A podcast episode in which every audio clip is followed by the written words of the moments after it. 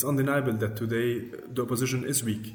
Uh, despite the fact that there is an overwhelming anti system and anti government sentiment, we are yet not able to capitalize this into uh, really uh, building political leverage and, uh, and, and, and fighting the upcoming political battles in an efficient way. This is Instant Coffee, a new podcast brought to you by the LSE Middle East Centre and produced by me, Nadine Almanasfi. And me, Ribale Sleiman Haidar.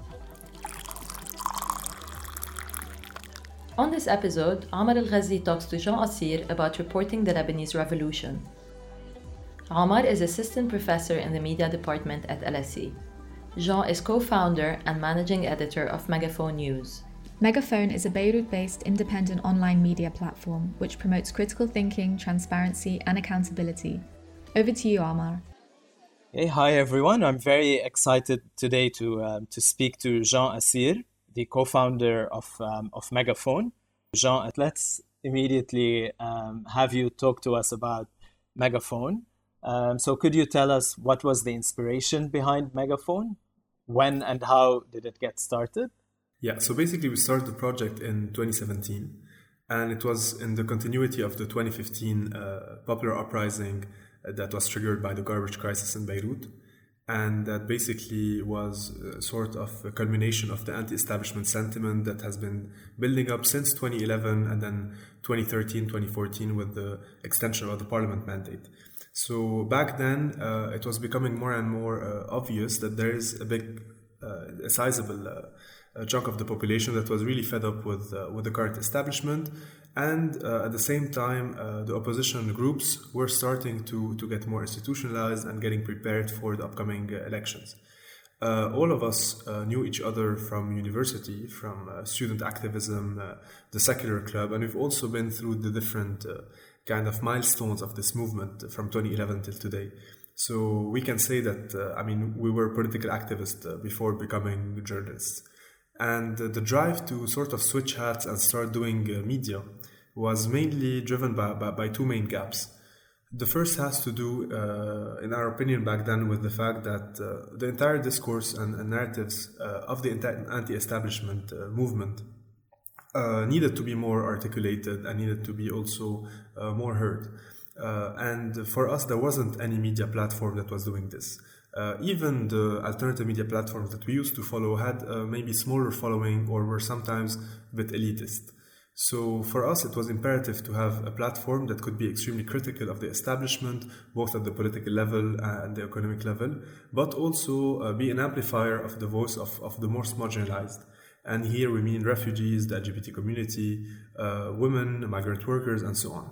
So it was kind of bridging those two uh, discourses on, on, under one umbrella. And uh, when it comes to the form, uh, it's also important to mention that uh, Lebanon took a lot of time to adapt to the digital age when it comes to journalism.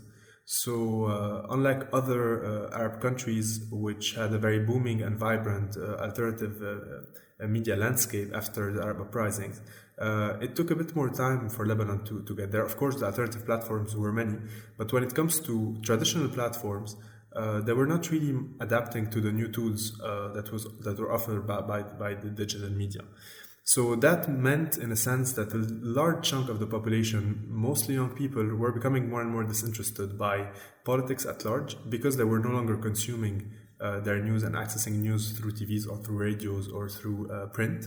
Uh, and there wasn't really an offering on social media that was crafted and adapted to the way they consume uh, news and basically the way they behave on, on those platforms. So for us, the fact that we were born on social media and not as a website is also a defining feature of the project in the sense that uh, we crafted the product and the formats to the platforms we were in, which is Facebook and then Instagram and then uh, Twitter. So we played the game till the end. Uh, we're not huge fans of those platforms that host us, but uh, I mean, our priority was to reach uh, to reach the largest audience, and that's what how we did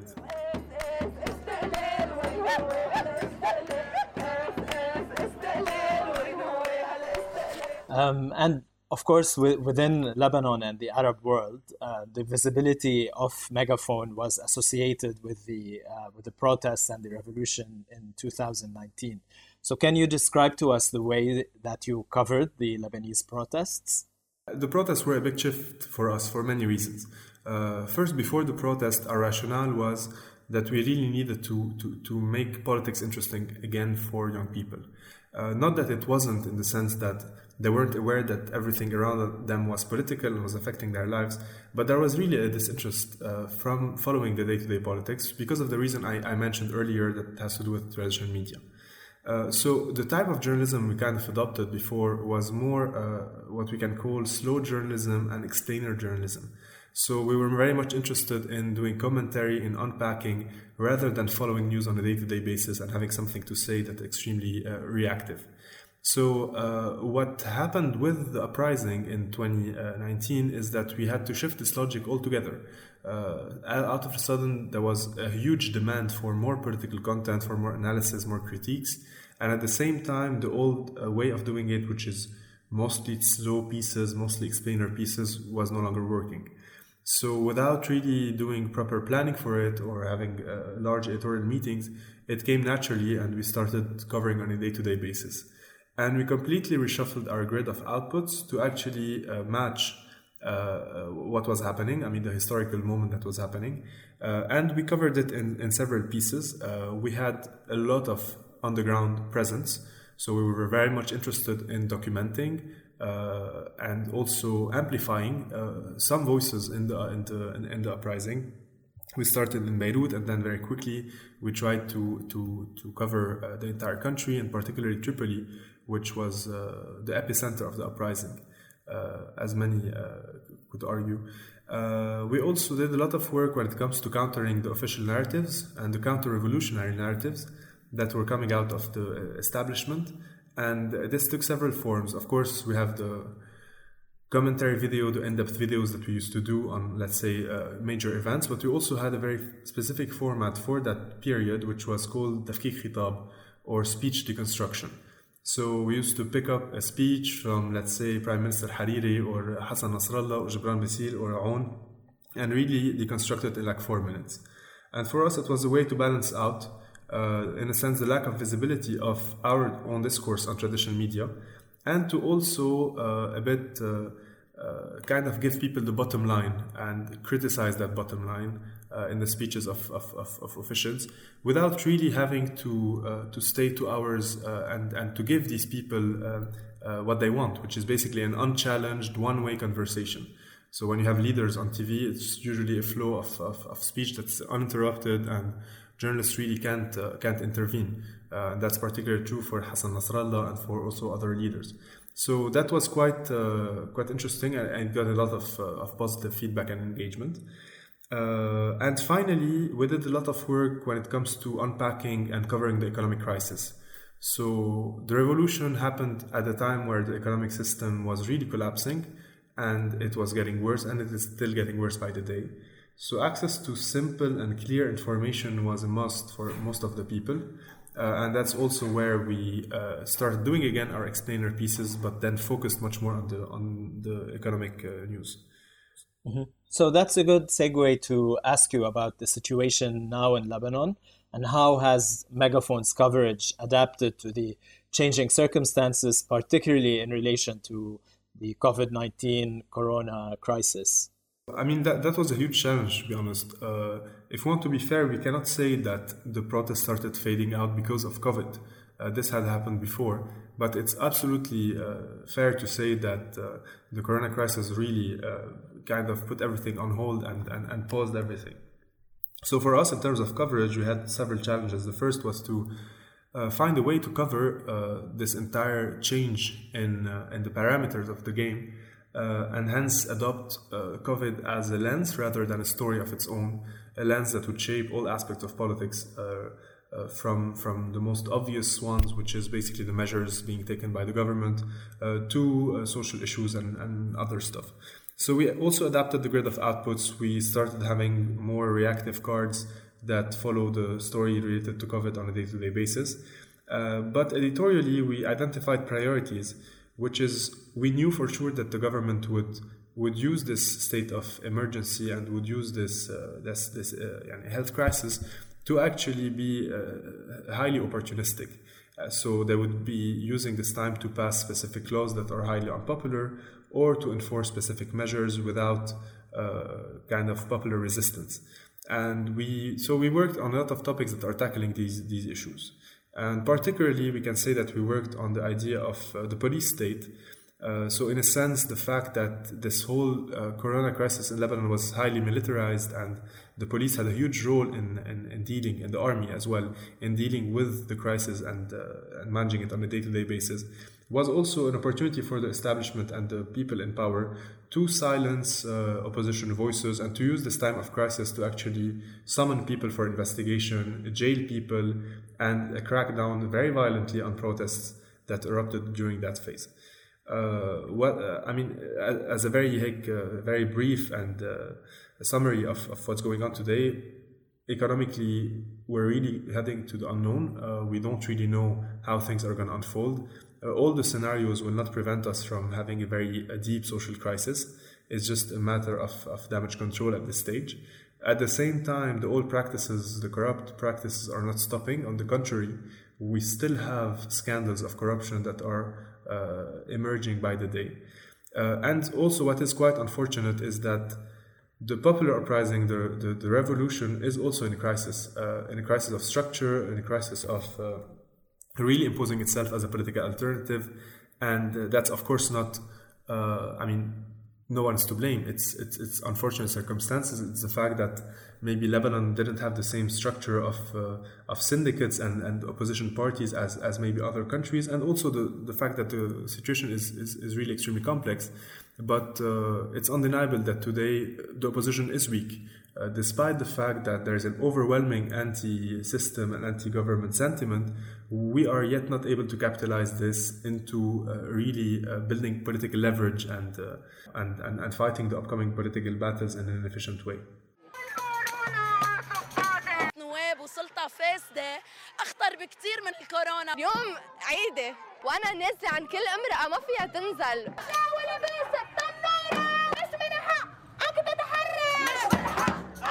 There's a lot of sensitivity in the region, as you know, about foreign funding for, for media and NGOs and how it may affect editorial policies. Critics would say that you know even if there is no, no direct editorial uh, oversight, um, somehow funding may steer uh, editorial policy in a certain uh, direction that is more acceptable to Western funders. So, can you tell us from Megaphone's um, experience how it has navigated this in, in terms of where it gets its funding from? Yeah, sure. I mean, first, uh, let me start by saying that this concern is, is very fair, but at the same time, uh, there's a huge crisis when it comes to funding independent journalism worldwide, and that's not, on, not only a global South issue, but that's that's actually a global issue. Uh, for us, we started as a completely self-funded uh, and volunteer based project. So we were actually working for free and even paying the rent of the space where we used to work uh, and also other costs. And then it was becoming unsustainable. So, like every other outlet, we had the choice to either start, uh, I mean, putting uh, our content on paywall, uh, behind the paywall, and then asking readers to contribute. And for us, that wasn't an option because we were really uh, extremely pragmatic about that and wanted to reach as many people as possible. The other option was to apply for grants with all the conditions that are, I mean, obvious for us, which is zero interference in the editorial line, which is what we did. And so far, we didn't have any friction or tension when it comes to what we would say, uh, even the most radical stuff that we published or uh, actually said on Megaphone by our donors.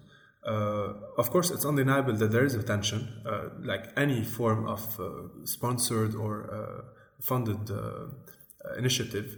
Uh, but I would say that that's the best compromise we can reach at the moment.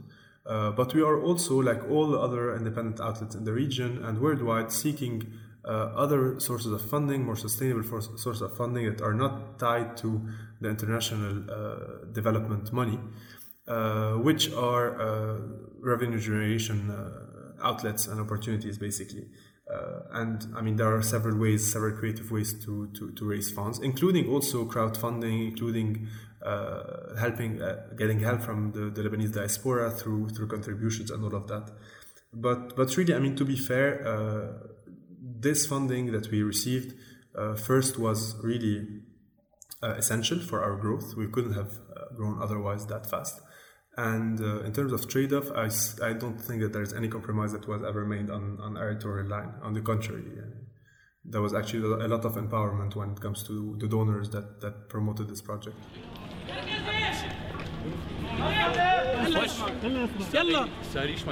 Je suis journaliste.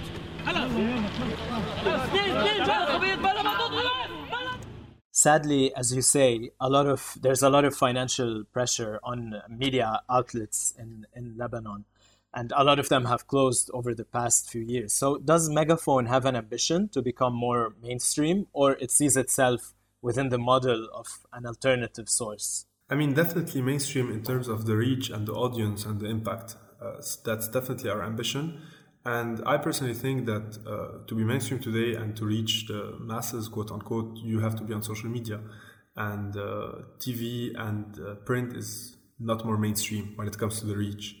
Uh, if by mainstream we mean getting into the whole logic of the market and uh, and becoming sort of like any other commercial outlet, I think that there are some principles when it comes to the vision of how we would like to go about this project that would prevent us from having the same sort of business model and uh, than, than, than other outlets.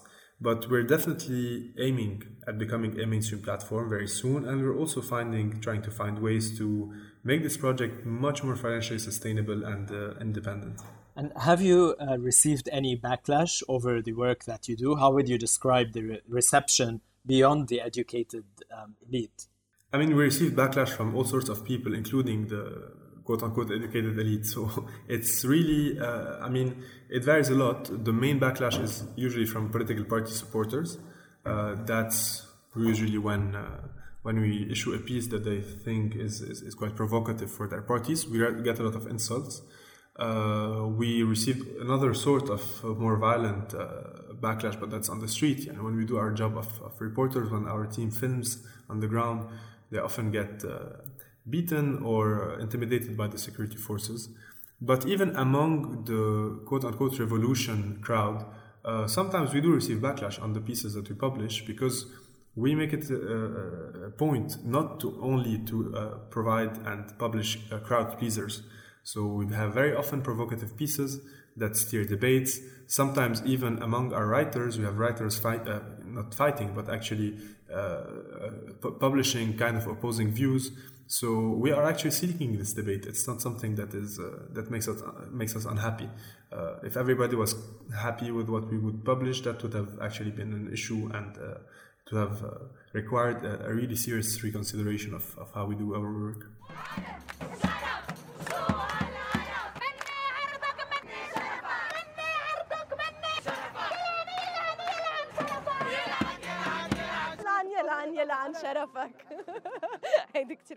Um, and Jean, some writers in Lebanon, particularly women, report a, a toxic social media environment that finds them sometimes refraining from writing out of fear of getting ridiculed or bullied on social media.